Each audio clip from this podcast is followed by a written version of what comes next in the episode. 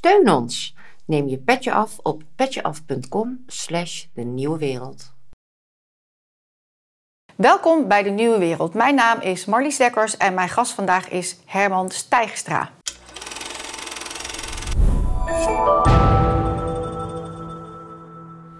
Welkom. Ja, dankjewel. Nou, leuk om hier even te zijn. Ja, jij bent uh, statisticus. Ja. Moeilijk woord. Ja. Waar je snel over struikelt. Um, maar in corona gebeurde er iets met je. Dus misschien leuk om eens even te vertellen. Ja, ja nou ja, goed. Ik denk dat ik corona het eerste stukje net hetzelfde beleefd heb als, als de andere mensen. Gewoon van ja, hier gebeurt iets. En uh, nou ja, je volgt de maatregelen een beetje op. En er wordt dan gezegd, nou ja, eh, van de herfst eh, komt er weer een ander virus. En dan zijn we er weer vanaf. En dan, ja, dan wordt het herfst. En dan komt corona terug. Ja, en dan hebben ze het opeens over een reproductiegetal. En wat is dat? Dus dan ga je er heel langzaam een wat in verdiepen. Je belandt een keer op de website van Maurice. En je geeft een keer wat Maurice commentaar. De Maurice de Hond, ja. ja. Je gaat een beetje meerekenen. Je probeert een beetje te voorspellen. En dat, dat voorspellen, dat ging heel goed. Dus, uh... En wat, wat, wat gebeurde er toen je bij Maurice de Hond... had je zoiets van, nou, wel een raar verhaal... of juist het sprak je aan? Of wat, wat, uh, wat gebeurde daar? Nou ja, ik volgde zijn analyses. Hij had het over, uh, over aerosolen. En nou, wat is dat dan weer? En druppels. Uh, het ging niet via druppels, het ging via aerosolen. Ja, ja. Dat, net zoals iedereen het eigenlijk een beetje beleefd Ik heb het intensiever beleefd. En omdat uh, statistiek en cijfers en computers een beetje mijn achtergrond zijn... Ben ja, ik en daar, daar draaide het allemaal om. Ja. En dat, dat is natuurlijk ook waarmee wij een beetje als bevolking betoverd werden. Van ja, de de tabellen zeggen dit, dus moeten we dat doen. Ja, ja. Nou ja, ik ben dus aan het gaan meerekenen en ik kwam erachter dat je dus het verloop van de epidemie gewoon kon voorspellen eigenlijk. En uh, het was een bult en twee maanden van tevoren wist ik dat de top ergens half november zou gaan zitten. En dat was ook zo. Totdat de herfst kwam en uh, de herfst aanbrak en toen volgde het, model opeens niet meer. Dus uh, goed, maar ik heb daar allerlei verhalen over uh, op de website van Maurice gezet. En dat is eigenlijk het enige waar het, waar het eventjes misging. En daar, er zijn mensen die zich dat nog goed kunnen herinneren. Van ja, maar toen zat je mis. Ja, dat klopt. Maar toen wisten we nog niet wat het seizoenseffect was. Ja, ja, Dit ja. weten we nu wel. 30% komt er dan bij. Ja. En jij volgt uh, allemaal de data van het RIVM? Of hoe, uh... RIVM, nu meer het CBS. Uh, het, ja, eigenlijk de epidemie is gewoon voorbij. En het enige wat nu nog meetelt, dat is de oversterfte. En dan zit je dus weer op de cijfers van het CBS. Cijfers nu volgen is niet zo spannend meer, want eigenlijk is corona zelf al heel lang over. We zitten nu nog met, met, met de na-effecten. Ja, sommige mensen zien dat anders. Die zeggen, nou, dit is eigenlijk nog steeds corona. Maar wat we nu zien. Nou ja, er gewoon... wordt toch ook weer over maatregelen gesproken. Ja, vaccineren. Ze hebben alweer een, een, hele batterij. Ze hebben 100 miljoen uitgetrokken voor een vaccinatiecampagne voor de komende herfst. Of daar nog animo over is, zeker als de mensen een beetje beginnen te begrijpen wat er aan de hand is. En daar probeer ik mijn steentje weer bij te dragen. Ja. Ja. ja we gaan het uh, volgens mij gewoon 40 minuten hebben over oversterfte, meersterfte. Ja, ja. En wat, wat, is, uh, wat is daar ja. al überhaupt het verschil in? Ja, uh, nou dat is leuk om mee te beginnen. Er wordt altijd gesproken over oversterfte. En als dan de oversterfte, dat zou er een getal zijn. Als het dan minder is dan zoveel, dan is er geen oversterfte meer. Dus dan ga je al een beetje in splagaat eigenlijk. Um, oversterfte is in beginsel dus het aantal mensen dat overlijdt... meer dan wat je gemiddeld zou verwachten voor die week. Het CBS heeft daar tabellen voor. Voor elke week hebben ze een verwachting. Uh, gemiddeld is dat 3000 overlijdens in de winter, 2000 in de zomer... En daar zitten ze dan, daar hebben ze dan, dat staat, dat staat hier ook op dit grafiekje straks, uh, daar hoort dan een bandbreedte bij. Dan kun je zeggen, nou, als het dan, dus ongeveer 10 procent, even, om even wat makkelijke getallen te gebruiken. Dus als er meer dan 10 procent meer dan gemiddeld overlijdt, dan zeggen we, er is sprake van oversterfte. Maar wat is dan dat getal? Dat getal noemen ze ook vaak oversterfte. Dus dan, dan weet je niet welk precies. getal noemen ze dan ook het getal. Nou, je verwacht bijvoorbeeld in een bepaalde week verwacht je 3000 overlijdens en dat zijn er 3010. Nou, 3010 is meer dan 3000, maar dat is zo weinig meer dan dat je zegt er is geen oversterfte. Dat valt dan nog binnen die bandbreedte. De bandbreedte, precies, ja. Alleen, wat is dan die 3010? Dat noemen ze een over oversterfte. En het, de Volkskrant gaat daar heel extreem in mee eigenlijk. Die zeggen, oké, er, er, er, worden er 3000 verwacht. Uh, het waren er 3100. Dat is geen oversterfte, dus zijn het er nog steeds 3000. En dat gaan ze dan vervolgens optellen. Maar de Keulemans hier is daar een ster in. Goed, uh, zijpaadje. Um, om dat getal toch een naam te geven, spreken wij over meer sterfte. Dus als het, de verwachting 3000 is en het zijn er 3010, dan is er 10 meer sterfte. Ah, nu snap ik hem. Ja? ja. Precies. Nou, um, en die dus om die onduidelijkheid eruit ja, te krijgen. Precies. Alleen in het spraakgebruik, dat zul je mij ook wel betrappen, uh, waar ik eigenlijk zou moeten zeggen meer sterfte, is het, noem ik het vaak toch wel weer oversterfte. Om ons, uh, het ons allemaal nog makkelijker te maken. Ja, precies. Maar als ik overal zou praten over meer sterfte, dan zegt hij, waar heeft hij het over? Ja, dat is eigenlijk, eigenlijk oversterfte. Nou, dat dus. Ja. Oké. Okay. Nou, ieder zijn vak. Ja. ja. nou, laten nou, we naar de grafiek ik heb, uh, ik heb een heleboel... Uh, ja, als je met mij praat, dan heb je het altijd over grafieken. Dus ja. uh, nou, dit is dan de eerste grafiek. Het is eigenlijk ook wel meteen de belangrijkste. Want als je deze grafiek begrijpt... dan begrijp je ook de grafieken die er hierna komen, hoop ik. Nou, je ziet hier in twee kleuren aangegeven... de corona, de, het aantal mensen dat overlijdt aan corona, dat is de rode kleur. En je ziet dat begint dus in maart 2020. Daarnaast hebben we dus het aantal mensen dat daadwerkelijk overlijdt als oversterfte, als meersterfte. Dat is de blauwe lijn. En dan zie je dus dat die begint dus hier. In het begin lopen ze dus perfect over elkaar. Dus de eerste golf is het aantal mensen dat daadwerkelijk overlijdt, gelijk eigenlijk aan het aantal mensen dat aan corona overleed. Dat wordt ehm, statistisch bijgehouden, het CBS eh, noteert dat. Aan het eind van de eerste golf zie je altijd dat het uit elkaar gaat lopen. Dit is een heel belangrijk punt eigenlijk. Kijk, hier loopt het nog gelijk. Vanaf hier zakt dus de oversterfte onder de nul. Dus er overlijden op dat moment minder mensen dan je Maar logisch toch? Eerst een oversterfte, dan een ondersterfte. Ja, voor heel veel mensen is dat logisch, maar heel veel mensen die, die kennen dat verschijnsel niet. Hier zie je het dus gebeuren. Dus je ziet in, laten we zeggen, in uh, juni, dan heb je dus een ondersterfte. Er overlijden, juni 20? Juni 2020, ja. Dan overlijden er dus minder mensen dan je zou verwachten. Maar het CBS rapporteert nog steeds, er zijn 300 mensen die overleden aan corona. En eigenlijk in deze periode, dus in deze zomermaanden, heb je dus ondersterfte en dan je hebt de ondersterfte omdat de mensen die anders in die periode zouden zijn overleden, al eerder zijn overleden tijdens de coronapiek. Dat zijn dus de, de terminale mensen, mensen die een hele slechte gezondheid hadden en die dus eerder getroffen worden door corona. Dat is dus de ondersterfte naar oversterfte. Eigenlijk zou je dus moeten zeggen meer sterfte, of minder sterfte naar meer sterfte. Ja. Dat is eigenlijk zoals je het zou moeten. Maar goed, Klein curiositeit, dat is hier de, de hittegolf. We hebben in uh, augustus 2020 hebben we een hittegolf gehad. Dat geeft dus oversterfte, meer sterfte. Nou, dan breekt hier dus de tweede golf aan. In de herfst. Nou, in het begin loopt dat gelijk op. Alleen vanaf november zie je dat het uit elkaar loopt. Er zijn nog steeds veel mensen die overlijden aan corona, maar de meersterfte, de oversterfte, die neemt af. Het is zelfs zo dat als je dus gaat kijken in het eerste kwartaal van 2021, dat je dus uiteindelijk hier dus eindigt met een ondersterfte. Er overlijden minder mensen dan verwacht. Alleen het CBS zegt dat er nog steeds 500 mensen per week overlijden aan corona. Kan je dat toch een beetje een, een, een duiding geven? Want wat, wat gebeurt daar dan? Ja, dat zijn dus de mensen die dus een slechte gezondheid... Er zijn twee redenen. Hè? mensen die een slechte gezondheid hadden... en die dan uiteindelijk uh, longkanker hadden bijvoorbeeld... en dus op het laatst, normaal zouden ze zijn overleden aan, uh, aan, een, een, bacteriële infectie... Um, Alleen nu overlijden ze aan corona. En omdat het corona is, worden ze geteld als een corona-overlijden. En niet aan iemand die dus longkanker had of die andere gezond, diabetes bijvoorbeeld.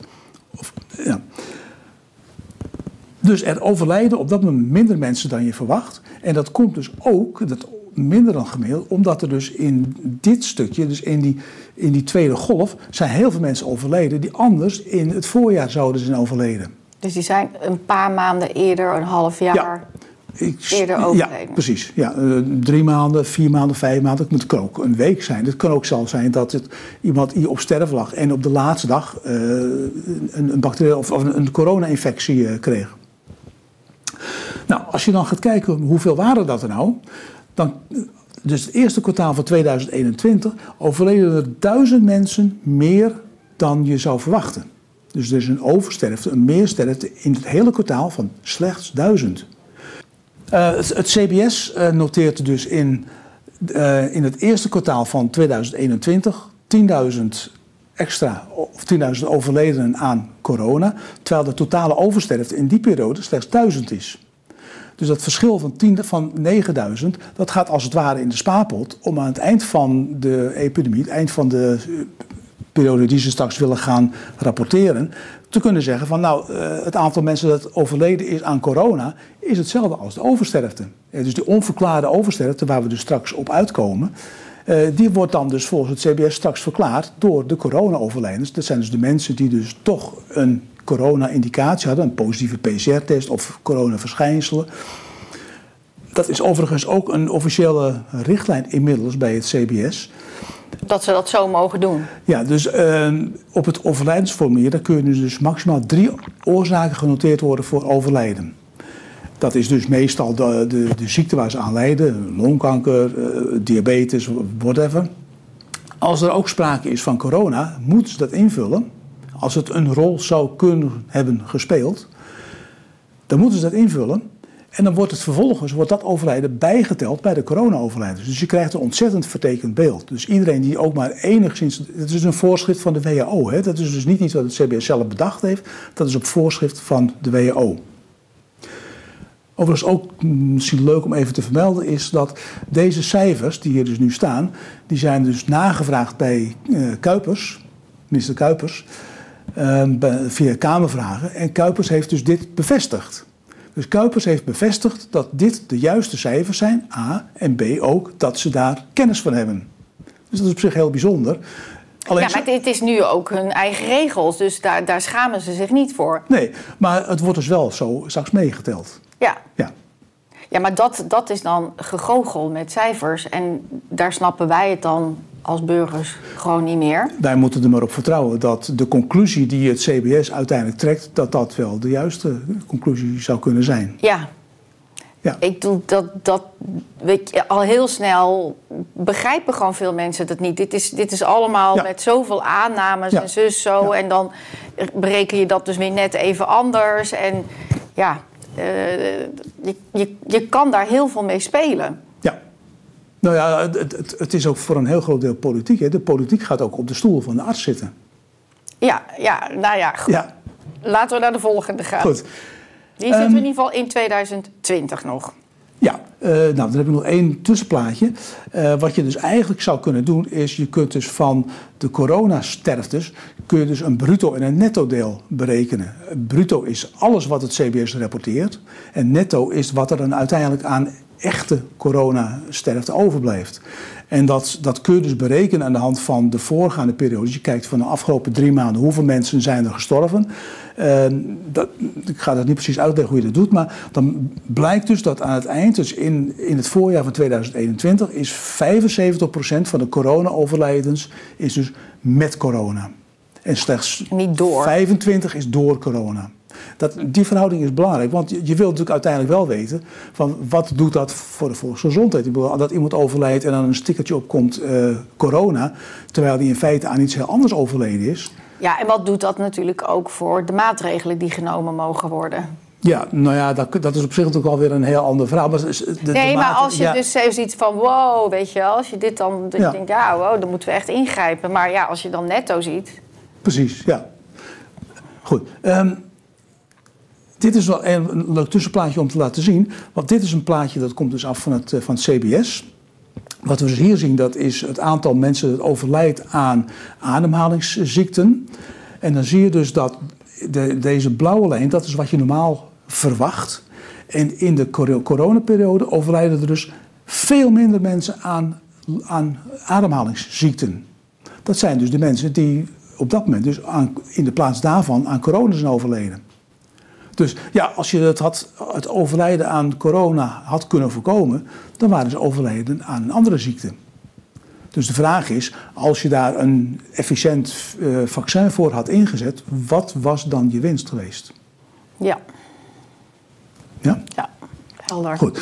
Nou, ik ga even snel door de volgende jaren, want die zien er gewoon hetzelfde uit. Eh, Dit is dus uh, maart 2021. Dat sluit dus aan op het vorige plaatje. 2021, ja, daar beginnen we. En dan zie je dus hier, uh, dat is wel. Kijk, je, Wacht even, maar waar beginnen we met vaccineren? Daar... Uh, vaccineren, dat is hier. Hier beginnen we met vaccineren. Dat is op zich niet zo goed te zien. Oké, okay, ik dacht maart, maar dat is dat. Ja, de eerste, de vaccin, ja, de eerste vaccins zijn gezet eind januari. Maar dat zijn hele kleine partijtjes en de hoeveelheid is steeds groter geworden. Ja. Ze waren de eerste ouderen. Dus het is eigenlijk, in, het is, in maart is het dus al op stoom gekomen. Wat je wel al ziet is dat dus de oversterfte heel langzaam aan het toenemen is. Hier in september is er, is er al een hele duidelijke oversterfte te zien. Terwijl het aantal mensen dat overlijdt aan corona is in de zomer helemaal niks. Hier komt de deltagolf. En dat is heel interessant, want je ziet eigenlijk dat dus de, ster, de meersterfte, dus de oversterfte, die stijgt al voordat de corona-overlijdens er komen. Dat is een gekke. Dat komt ook omdat er hier gevaccineerd werd. En op zich is dat natuurlijk al, al heel bijzonder. Hè? Je gaat vaccineren om te voorkomen dat mensen aan corona overlijden. En wat gebeurt er op het moment dat je gaat vaccineren? De mensen overlijden aan corona. Ja, ik, ik val daar gewoon ook stil van. Want was dit toen ook bekend? Die cijfers waren bekend, ja. Nou, nog niet zozeer dat netto-bruto-effect. Want kijk, als je kijkt naar, als je globaal kijkt, dan zeg je oké, bruto, dat zijn dus de mensen die dus ook met corona overleden. Dat verklaart voor een heel groot de, de, de, de meersterfte. Dit hebben we trouwens al gezien, hè. Anton Teunissen, die is daar ook mee bezig geweest. Dus die zag eigenlijk als eerste van, kijk, hier ontstaat oversterfte. Er is overlijden 5% meer mensen, dus 30 per week, 30 per dag was het ongeveer overlijden er meer mensen dan je zou verwachten. En dat is eigenlijk wel gek. Terwijl er op dat moment eigenlijk nog amper corona was. Dus dat is dus hier. Maar is het toen zeg maar in de perceptie toch nog steeds op corona gegooid? Ja, ja. Corona was er natuurlijk en de mensen zagen ook dat die corona toch. En die, zeg maar, die meersterftecijfers, die, uh, die waren nog niet zo bekend. Nu, nu, kennen we het, eh, het, begrip oversterfte. Dat kennen we al uh, nou ja, twee jaar, zeg maar. Dan is er sprake van oversterfte. Zeg maar, vanaf de zomer van 2021, sinds Anton dat dus op de kaart gezet heeft, was er sprake van, van oversterfte. Maar dat was nog niet iets wat, wat bekend was. Ze keken eigenlijk alleen maar naar de coronacijfers. Corona nam toe, de diefcijfers werden getoond. Opnamecijfers in het ziekenhuis, die werden getoond. Ja. Want hier zou je toch al iets van bij twijfel niet oversteken hebben, toch? Ja, met de kennis van nu is dat allemaal. Hè? Het is allemaal met de kennis van nu. Ja, dat, dat is het probleem. Je zag toen ook, uh, ja, ziekenhuisopnames nemen toe. Dat was, nou, was, was, was dagelijks nieuws. Uh, op de achtergrond waren ook uh, de, zeg maar, de overlijdenscijfers aan corona. Die werden ook getoond. Nou, dat loopt een beetje gelijk op. Ja, dat het niet helemaal precies is. Ja, dat, iedereen die nam dat voor kennis aan. Alleen als je nu dus terug gaat kijken, dan zie je dat daar dus een verschil is. Je ziet hier dus twee keer zoveel oversterfte als er op dat moment aan sterfte aan corona was. In netto. totaliteit. Nou, bruto zelfs nog.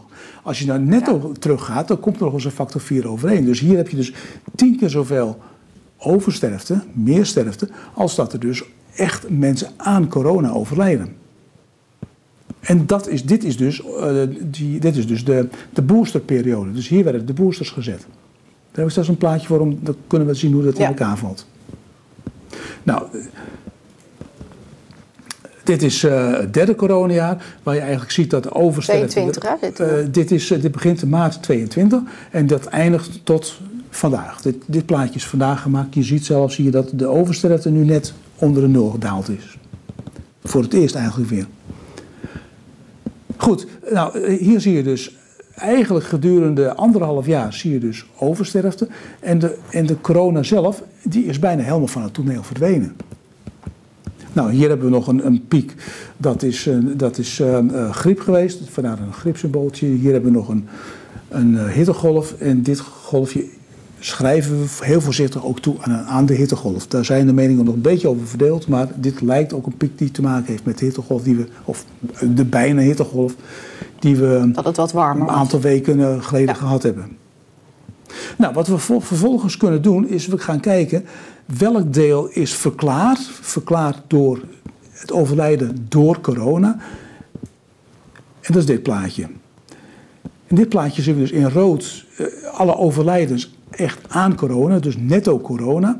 En wat er dan overblijft, wat er dus aan, aan oversterfte is, wat we niet kunnen verklaren, tenminste niet kunnen verklaren vanuit de corona zelf, dat is oranje. En je ziet dus dat eh, vanaf, hier dus vanaf de zomer van 2021 zie je dus het onverklaarde deel toenemen. En en je ziet hier ook een onverklaarbare ondersterfte, maar dat zou een reactie kunnen zijn op de oversterfte. Ja, dat, dat, is, dat zijn twee dingen. Dat is de, die, inderdaad dus die, eh, die oversterfte, maar het is ook seizoensinvloed. Want eh, kijk, dit is telkens hier in maart. Hier onder de corona zelf zie je hem hier eigenlijk niet. Hier zie je hem ook in maart en hier zie je hem ook in maart. Dat is de, de, de ondersterfte, eh, een beetje schijnondersterfte, die dus ontstaat omdat er geen griep geweest is. Normaal verwacht je in die periode eh, een paar duizend mensen die overlijden aan griep. En omdat er geen griep is, overlijden er dus wat minder mensen dan je statistisch verwacht. Dat zijn dus... En waar is die griep dan heen? Maar goed, dat is niet aan jou. Er, er is gewoon geen griep. er is geen, niets verdwenen. Nou ja, dat, dat wordt, uh, maar dat is dan weer iets voor de, voor de artsen om te verklaren. Maar je ziet altijd dat er in één seizoen altijd maar hooguit één virus is. En in dit geval is het, is het corona geweest. En dus is er geen griep. Ja, maar we zitten nu al in de volgende jaren, dus, maar dan is dat dus ook nog. Ja, ja. Er is, eh, er is, eh, in deze twee jaar is er geen griep geweest. En in dit jaar dus, eh, in 2022 wel. Of 2000, ja, eind 2022 was dat, was een griep. Dus dit stukje, dit, dit is dus onverklaard. En je ziet dus dat in de eerste helft van de hele coronaperiode, dus tot, uh, tot eind 2021, was er inderdaad corona. Dat is dus de rode eh, gedeelte. Maar daarna hebben we eigenlijk alleen maar te maken met onverklaarde oversterfte. En Misschien heb je dat op de volgende slide, maar hoeveel zijn er dit en hoeveel is onverklaard? Uh, dit is ongeveer 15.000, het rode deel. Dus de, aan corona is ongeveer 15.000. En onverklaard is, uh, ja, het loopt tegen de 20 en onverklaard is 25.000. Dus dat is meer? Ja, 25.000 mensen zijn onverklaard overleden en 20.000 aan corona. Door corona. Ja, het is dan toch gewoon wel opvallend dat we zo geobsedeerd bezig zijn geweest dan daarmee, maar nu met onverklaard lijkt niemand in geïnteresseerd. Nee, maar het, het, het, het is er wel. Je of kunt zie ik dat verkeerd? Nee, maar je, kijk, je kunt de politiek er niet mee bezig is. Kijk, de politiek is natuurlijk altijd zo bezig geweest. Die hebben altijd gezegd van nou, wij hebben maatregelen, wij hebben vaccinaties en wij hebben ons uiterste best gedaan om deze pandemie. Het is eigenlijk gewoon een epidemie hoor, als je kijkt naar de cijfers. Want het is niet, niet veel erger dan een gewone griep. De eerste, de eerste golf was heftig. Daar dat zal niemand bestrijden. Maar daarna, zelfs in deze, hier, dit is amper meer dan een gewone griepgolf. En hier is er helemaal geen griep. En waar we dus nu mee te maken hebben, dat zijn allemaal die, die onverklaarde overlijdens. Uh, mensen, het wordt soms wel eens een beetje overdreven, heb ik het gevoel. Maar elk onverwacht overlijden wordt meteen toegeschreven aan het vaccin. Dat gaat mij ook iets te ver. Maar nou ja, het ligt eraan in welke bubbel je zit. Hè? Precies. Want er is ook een hele bubbel die, ja. die het langs zich heen laat glijden. En er is ook een bubbel die dan alles aan het vaccin... Uh, Precies. ik, ik heb die Carla Peters uh, gehad. En zij verklaart het juist heel erg weer door uh, alle ma maatregelen, zeg maar. En hoe dat uh, het immuunsysteem uh, verzwakt heeft. Dus, dus er zijn in ieder geval meerdere wegen zeg maar, om er naar te kijken. Ja. Van... Maar als, daar, daar zal ongetwijfeld een, een, een bijdrage zijn. Hoor. Dat, dat, dat is niet te ontkennen. Maar als je dus ziet dat hier deze, deze piek die hier zit dat die gelijk loopt met de vaccinaties. En hetzelfde geldt voor, dat zien we in de vervolgpagina wel. Dan zie je dus dat die, die golven in de, in de onverklaarde sterfte, dat die dus gelijk oplopen met de vaccinatie. En wat bedoel je gelijk? Dus een week na de vaccinatie of een dag of een. Uh, komen we straks nog even op, dan, dan laat ik even. Uh, ja, dat is een aparte slide nog. Ja. Dit is de grafiek uh, waarin je dus, kijk, als de vorige grafiek, hier heb je dus die onverklaarde, dus de oranje. In deze grafiek zie je dus diezelfde onverklaarde sterfte. Mhm. waar, dit zijn gewoon wat, wat, wat bobbeltjes, omdat het hier, hier heb je bijvoorbeeld het, uh, het, uh, het voorjaarseffect waar dus geen, geen griep is. Maar deze, deze golven, dus deze piek, deze piek, die kan ik voorspellen, en ook trouwens de andere trend, die kan ik dus voorspellen. Dus die groene lijn, dat is de prognose. En die prognose is gebaseerd op het aantal vaccins dat gezet is. Dus je ziet eigenlijk dat er een gelijkloop is. Kijk, hier, zie je bijvoorbeeld, hier zit gelijklopen, hier heb je een, een piek onverklaarde sterfte en op dat moment ook een, een golf. Zo bijvoorbeeld 5 miljoen mensen gevaccineerd of 3 miljoen mensen Ja. gevaccineerd. Ja, ja. Dus dan zie je dus toch een, een gelijkenis met het vaccin. Dat, Ja. dat lijkt dan toch het loopt gelijk op. Ja. Ehm, ik heb er een model voor opgesteld. En dit is dus de uitkomst van het model vergeleken bij de werkelijke onverklaarde sterfte. En dat model eh, is opgebouwd uit twee componenten. De eerste component is een korte termijn effect. Je ziet dat 1 op de 3000 mensen binnen een week na vaccinatie overlijdt. En een 1 op 2000 mensen overlijdt tussen de 4 en de 24 maanden. Lange termijn dus. Die 24 maanden is eh, nog even koffiedik kijken, want dat is gewoon eigenlijk zo ver in de toekomst. Maar het model. Ja, en natuurlijk heel moeilijk of, of het daar dan aan ligt. Dat wordt natuurlijk ook hoe verder eh, er vanaf ligt van die Ja. datum, Ja. denk ik moeilijker in een grafiek te vangen. Ja, maar je kunt het wel gebruiken als voorspelling. Je kunt zeggen, nou oké, want je ziet hier dus, dit niveau bijvoorbeeld hier, eh, dat wordt bepaald door de vaccins die hier gezet zijn. Oké, en dan kan je niet eh, zeg maar zeggen van eh, ja, eh, ehm, ja die, die, die, heb, die zijn aan iets anders overleden. Dat weet je nooit. Nee, dus is Dat dan daar, als je er verder is- van afkomt, dan kom je toch wel op een meer op een onverklaarbaar stuk. Ja, veel mensen zullen overlijden aan iets bekends. Een hartziekte, een plotselinge hartstilstand. Alleen, Ja, of meer kanker. Of, of meer kanker. Maar het is inderdaad dan de, de vraag of je kan voorspellen hoeveel meer dat is na die vaccinatie. Het is een percentage. Je, je, je kunt. Het is een hypothese. Hè? Ja. Het is een hypothese. Je, die hypothese stop je in het model. En dan is dit het model dat voorspelt hoeveel mensen er extra zullen gaan overlijden. En dan zie je dat er een hele grote mate van overeenkomst is. Dat is nog geen bewijs, hè? Maar, Maar de- jij hebt dat al wel vanaf zeg maar de eerste booster. En dan kan je 24 maanden. Zitten we daar al? ja?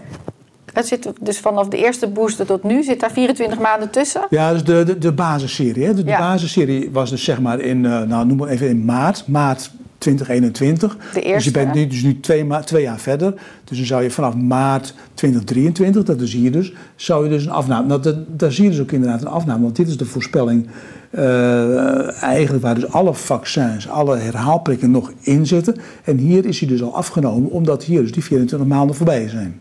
Nou, je ziet ook inderdaad dat het niveau hier in zeg maar, medio 2022, dat is dus hoger dan dat het nu is.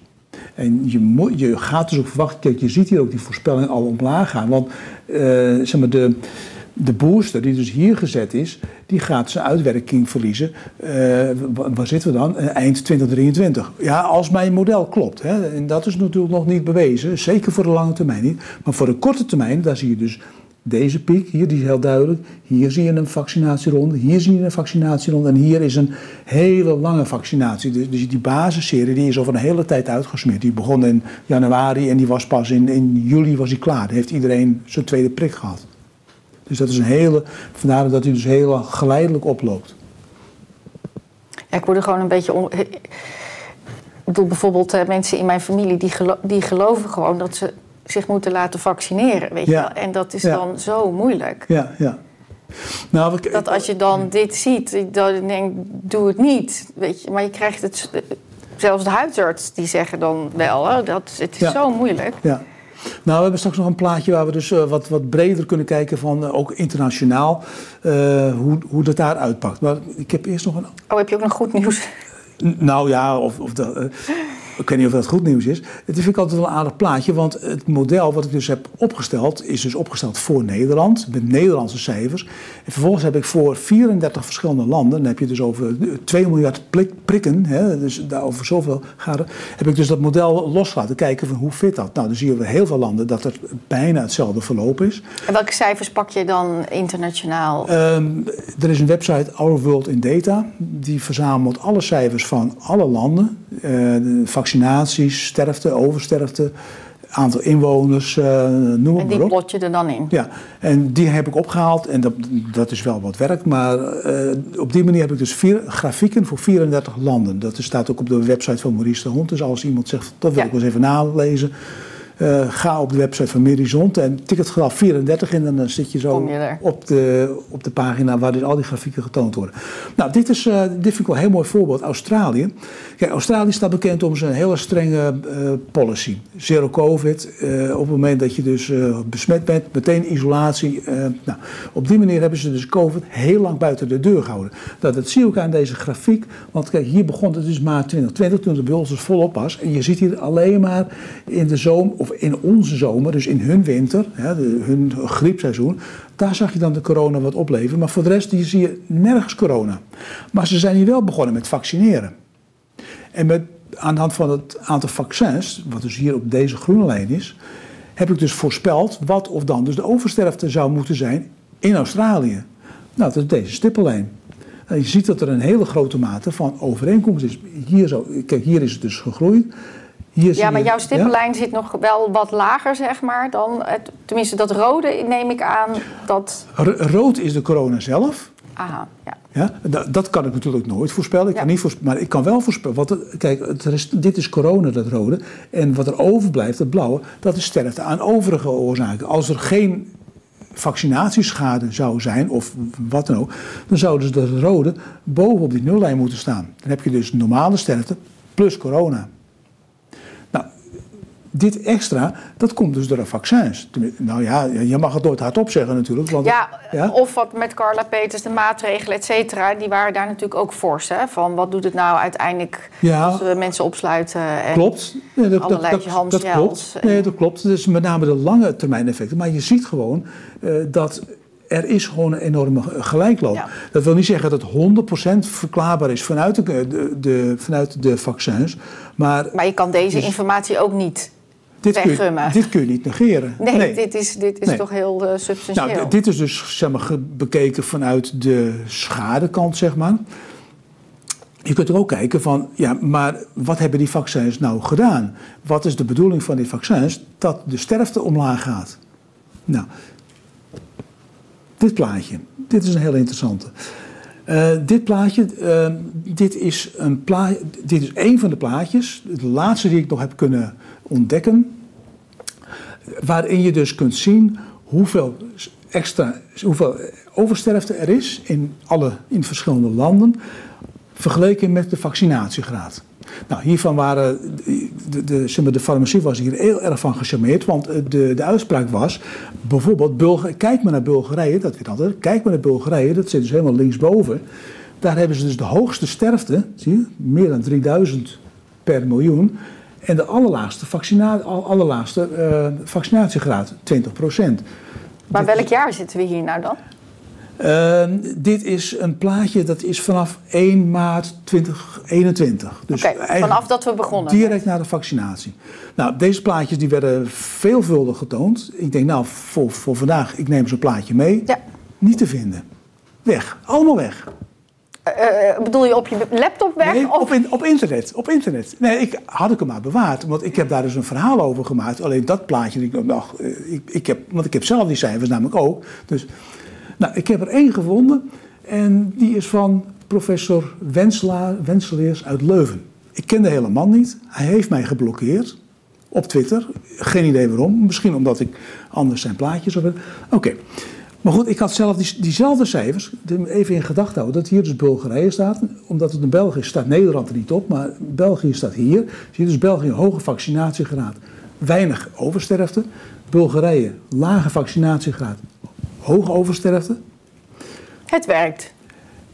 Je zou denken dat het vaccin dus werkt. Ja. Want Als je die tent, kijk maar naar Bulgarije. Nou, dit zijn mijn eigen cijfers. Dat, dat, dat, die komen dus uit Our World in Data. Eh, in principe hetzelfde plaatje. Kijk, hier zie je Bulgarije. eh, hier zie je Be- België? Even kijken. Hier is het België. Zie je. Dit is geen niet vaccinatiegraad, maar dit is het aantal, gemiddelde aantal vaccins per persoon. Nou, dat is ongeveer hetzelfde. Maar zie je iets bijzonders aan het plaatje? 2020. Oh, net vroeg ik het. Ja, Nu was Dit- ik even niet scherp op de datum. nee, Oké. dit plaatje is van 2020. Maar dat, dat is natuurlijk heel gek. Kijk, het is hetzelfde. Het is hetzelfde. we nog niet. Het is hetzelfde beeld als die, die grafieken die dus op internet te vinden waren, die dus allemaal nu weggepoetst zijn. Ik kan ze niet meer vinden. Ik begrijp wel waarom. Want dit is het plaatje, hetzelfde plaatje van 2020. Dus die hogere sterfte die je dus hebt in de laag gevaccineerde landen, die was er daarvoor ook al. Dat betekent dus dat het vaccin zelf niet de oorzaak kan zijn voor de hogere sterfte in die landen. Nou, als je Om even. Kijkt, ja, kijk, als je kijkt welke landen zijn dat? Bulgarije, Zuid-Afrika, Roemenië, Slowakije, Rusland.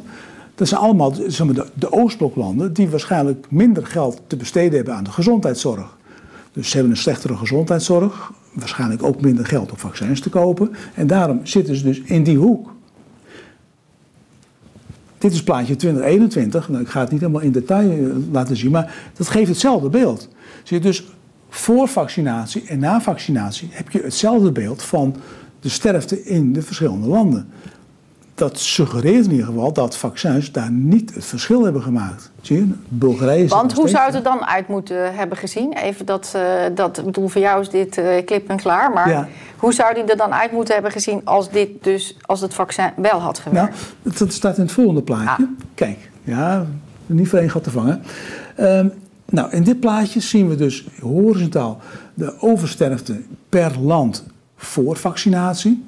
En hier verticaal na vaccinatie. Nou, dan ga je dus even kijken naar Bulgarije. Zie je, dat had dus voor vaccinatie gemiddeld, uh, wat zal het zijn, 280 uh, eh, overlijdens per 100.000. En dat is na vaccinatie 300. Bijna hetzelfde. Als het vaccin keurig netjes zijn werk had gedaan en als wat... Uh, Um, maar Bulgarije was niet, niet veel gevaccineerd. Nee, maar als het vaccin iets had gedaan, had je een reductie moeten krijgen. Iets in ieder geval, ja. In ieder geval iets. Je had iets moeten zien. Um, er werd gezegd in, bij de introductie van het uh, vaccin dat het zou 95% effectief zijn. Nou, wat verwacht je dan dus? Dat je nog maar 5% van de sterfte of zoiets over gaat houden als iedereen gevaccineerd is.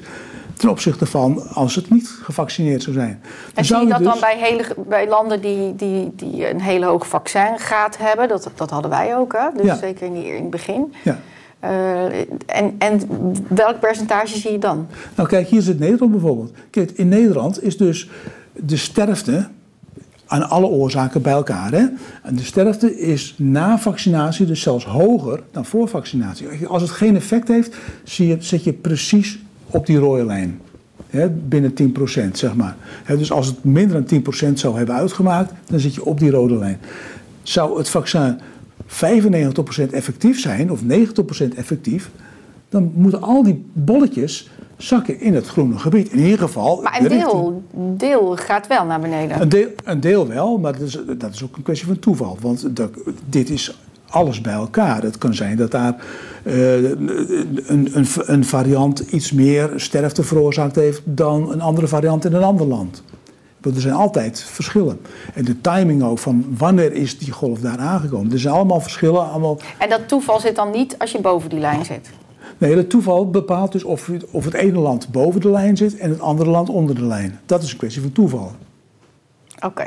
Ja, nou ja, het, wellicht uitlegbaar. Bijvoorbeeld Australië. Australië is dus, als je dit bekijkt, veel slechter na de vaccinatie dan voor de vaccinatie. Alleen dat komt voor, voor het voorbeeld Australië, omdat ze dus voor de vaccinatie daar dus die strenge maatregelen hadden. Dus iedereen binnenblijven, dan heb je de meeste sterfte. Daarom zit Australië daar zo hoog. En zo kun je voor elk land, kun je waarschijnlijk wel, maar dan moet je dus gewoon per land gaan kijken van wat is daar aan de hand.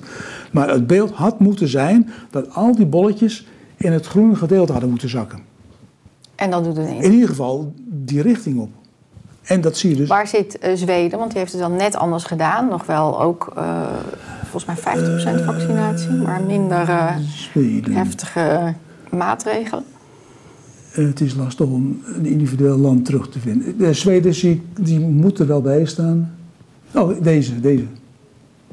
Zie, die hebben dus sowieso een lage, uh, een, een lage stelling. Ook omdat ze dus daar een veel vrijere policy hadden. De, de, de vrijheden van de mensen. Er was veel minder stress. Dus dat zou inderdaad een component kunnen zijn. Maar ook hier zie je eigenlijk. Ja, vaccinatie heeft wel iets verbeterd, maar niet zoveel. Ja. Oké. Dan kunnen we Ja. naar de volgende. Nou, dan, eh, dit is de laatste volgens mij.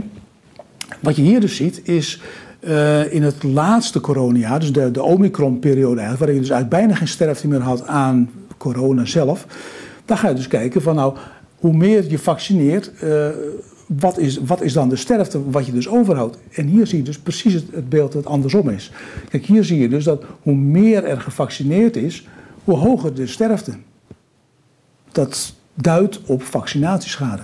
Kijk, en als je nou eens kijkt hoe steil deze lijn loopt, dan, eh, dan kun je er dus uit uitrekenen dat het, het, het effect van één extra vaccinatie per persoon, dat dat een risico is van 1 op 3000. Dat is dus die gemiddelde lijn door al die landen, 2 miljard vaccinaties. Ja. Hè, dus dat is, dat is best fors. Dus het is niet dat- zomaar een klein groepje. Het is Nee. 2, 2 miljard va- vaccinaties. En daar zie je dus dat het verband tussen het, eh, het vaccineren en de oversterfte, de extra oversterfte die je krijgt, dat dat dus dit verband is. En nou, Nederland zit hier, dus heeft, Nederland heeft relatief veel gevaccineerd, zit dus hoog in de oversterfte nu. En een land als Bulgarije, kijk daar heb je hem, Ja. een land als Bulgarije, la, weinig gevaccineerd, zit helemaal onderin. Dus die hebben geen oversterfte meer. Dit lijkt mij dat iedereen moet weten dat heel veel mensen geïnteresseerd zijn. Ja. Iedereen, ik zou haar zeggen, iedereen die overweegt om in de herfst toch nog een prikje te gaan halen, zou toch eens deze informatie tot zich moeten nemen. Ja, dat, dat lijkt mij ook. Maar zijn er mensen vanuit de politiek of vanuit volksgezondheid of die geïnteresseerd hierin zijn? Of... Nee, het, eh, het onderwerp is niet sexy meer. En eh, ik denk ook dat, eh, je ziet ook nu, eh, nu er een nieuwe verkiezingen aankomen, dat heel veel parlementariërs, die stappen eruit. En dat zijn ook de mensen die zich druk hebben gemaakt om de corona en wel het propageren van de maatregelen. Het zal ook niet voor niks zijn, denk ik, dat ze denken van nou, eh, mij niet meer gezien. De parlementaire enquête, afgeblazen. Ik bedoel, het hele parlement is hier in feite eh, schuldig aan. Ik begrijp het wel. Ze zijn natuurlijk allemaal achter elkaar aan gaan lopen. En als je niet achter, eh, achter de meerderheid aanloopt en het gaat mis, dan wordt je dat achteraf aangerekend. Van ja, er, komt, er is een epidemie, een pandemie, een epidemie. We moeten iets doen. En als je niks doet, dan ben je als parlement ja, fout bezig. In Daar kom je machteloos over. Ja. En dat is natuurlijk Ja. in zo'n tijd dat er ook paniek gezaaid is. ja. Ehm, ja, dan, dan moeten er allemaal forse dingen eh, ja, uit de kast getrokken worden. Maar het is natuurlijk heel ontluisterend als je het dan zo in deze grafieken. Ja. ja, heel veel informatie wordt gewoon eh, verzwegen. Kuipers die dus wel eh, toegeeft, dat is die cijfers die ik helemaal in het begin Ja. niet zien. Hè, van eh, 10.000 mensen overleden aan corona, terwijl er maar oversterfte van 1000 is. Oké, hij, eh, hij erkent dat die cijfers er zijn, maar de conclusie wordt niet getrokken. Maar zoiets had natuurlijk juist op zijn plek geweest in die eh, corona-enquête. Ja, Dat je dan Ja. nog eens terugkijkt. ja. maar ja, dat, dat, eh, het parlement heeft de conclusie getrokken. Nou, we gaan het toch maar niet doen. En ik denk dat iedereen daar wel een rol in gespeeld heeft. Ik, ik zal ze niet beschuldigen van een kwalijke rol, maar het is toch, ja, dit, dit is het beleid dat we gekozen hebben. En wij hebben daar overal onze eigen onderbouwing voor gehad. En ja, eh, met de staart tussen de benen vertrekken, dat, eh, Ja. dat kennen we niet. Jij strijdt via Twitter, tenminste Ja. daar is waar ik je eh, van ken. Ja, En jij probeert dit ons allemaal uit te leggen op zo'n eenvoudige mogelijke manier. En dat is jouw bijdrage, denk ik. ja. Wat kunnen wij verder doen? Want ik, dit, dit, is, dit voelt ook zo, zo machteloos. Dat ja. de, de, de politie gaan weg, eh, er komt geen enquête. En Ja. ja. dit is toch wel iets... Ja, als je familie erbij zit, ehm, ja, en dan is het over twee jaar. Maar wat zijn straks nog de gevolgen van drie, vier jaar? Het is in ieder geval toch... Ik heb het gevoel gehad dat ik in een land leef bij twijfel niet oversteken. ja. En, en, en dat is in ieder geval helemaal overboord gegaan. Ja, ja. ja de, de media die zijn hier natuurlijk ook een beetje schuldig aan. Want die hebben dus eigenlijk alleen maar het podium gegeven aan, aan de mensen die dus eh, voorstander waren van maatregelen. Ja, er is gewoon geen enkel tegengeluid Nee. geweest. Nee, het, eh, het, eh, het, het- de toegang is gewoon ontzegd. Ik heb ook Thijs van der Brink erop aangesproken. En eh, zelfs op zijn, zijn christelijke geloof. Van, eh, ja, doet dat dan geen belletje Ja. rinkelen? Nee, ook niet. Nee. Het is jammer. Ja, dat is echt heel jammer. Maar goed, de, zeg maar, de, de, de media die zijn zelf natuurlijk ook, ook voorgelogen. Hè? Dus als, als die dus eh, alleen maar geconfronteerd worden met leugens, dan denken ze, nou ja, als dat zo gezegd wordt, dan. Ja, dat- maar ja, dit is toch hoor wederhoor. En, en, en, en Ja. daar zijn in ieder geval niet...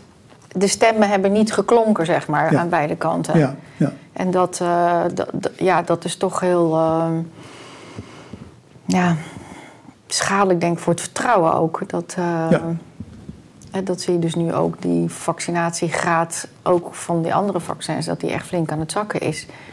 Ja, ja, ja. toch- Dat, dat, eh, daar kun je iets van vinden. Maar dat is op zich natuurlijk wel een eh, zeer negatieve bijwerking van, eh, van, van de PR die er is nu. want mensen gaan dus inderdaad twijfelen van oké, dit was een vaccin. Dit is dus geen vaccin. Het wordt een vaccin genoemd, daar is ook wel discussie over. Maar dit vaccin, dat, het coronavaccin, mag je dus absoluut niet vergelijken met een poliovaccin. Poliovaccin is een, vi- is een, een een bacterie, een verzwakt bacterie. En dat wordt ingespoten. En dit is, dit is gewoon een, stuk, een, een, een RNA-molecuul wat zichzelf vermenigvuldigt in de cellen. En daar zit ook geen rem op.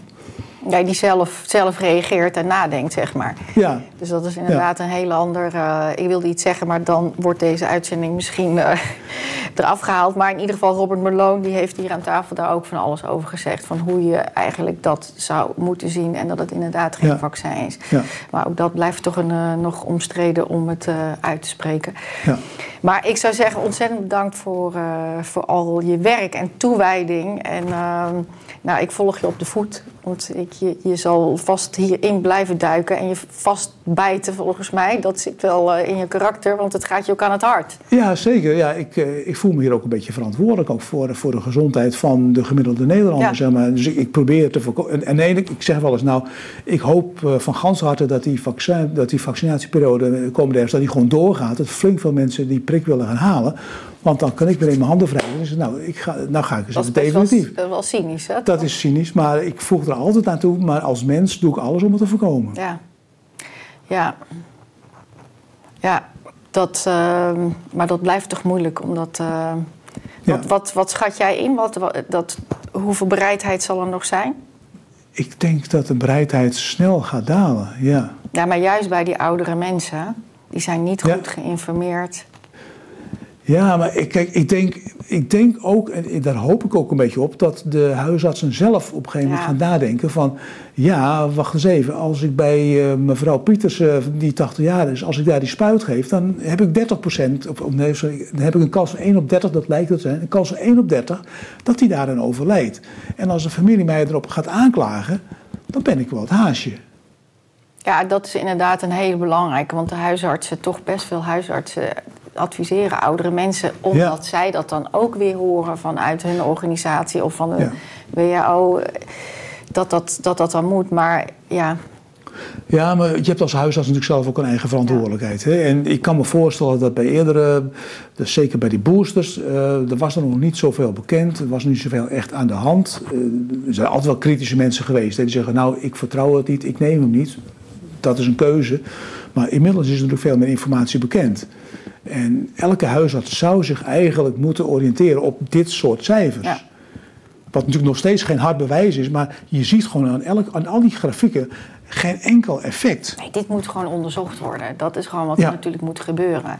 Ja. En dat is... eh, Maar dat kan het parlement ook niet onderzoeken. Het parlement kan hooguit onderzoeken van nou hebben wij gedaan wat Ja. van ons gevraagd wordt. En eh, wij hebben vertrouwd op wat de farmacie ons heeft verteld. Nee, dit moeten we toch gewoon weer bij de wetenschap neerleggen. Ja. En Kaptein heeft, eh, van Pfizer, die heeft in het begin gewoon echt op tv gezegd... jongens, als wij 60% gevaccineerd hebben, dan hebben we de epidemie onder controle. En het is, heeft een werkzaamheid van 95%. Nou, daar is echt helemaal niets van over. Helemaal niets. Nee. En nog gaan we, gaan we door. door. Ja. Nou, we gaan afronden. Ontzettend bedankt. Nou, bedankt voor de uitnodiging. Ja. Beste kijker, als je dit filmpje ziet, houd je kennelijk van de lange en verdiepende gesprekken van de nieuwe wereld. Wil je meer van onze video's zien? Klik dan op de afbeelding hier links. Of beter nog, abonneer je op ons kanaal. Je kunt ons natuurlijk ook steunen en daar zijn wij zeer op aangewezen. Klik dan op de afbeelding rechtsboven in beeld of ga naar de beschrijving hieronder voor meer informatie. Ik dank jullie bij voorbaat van harte.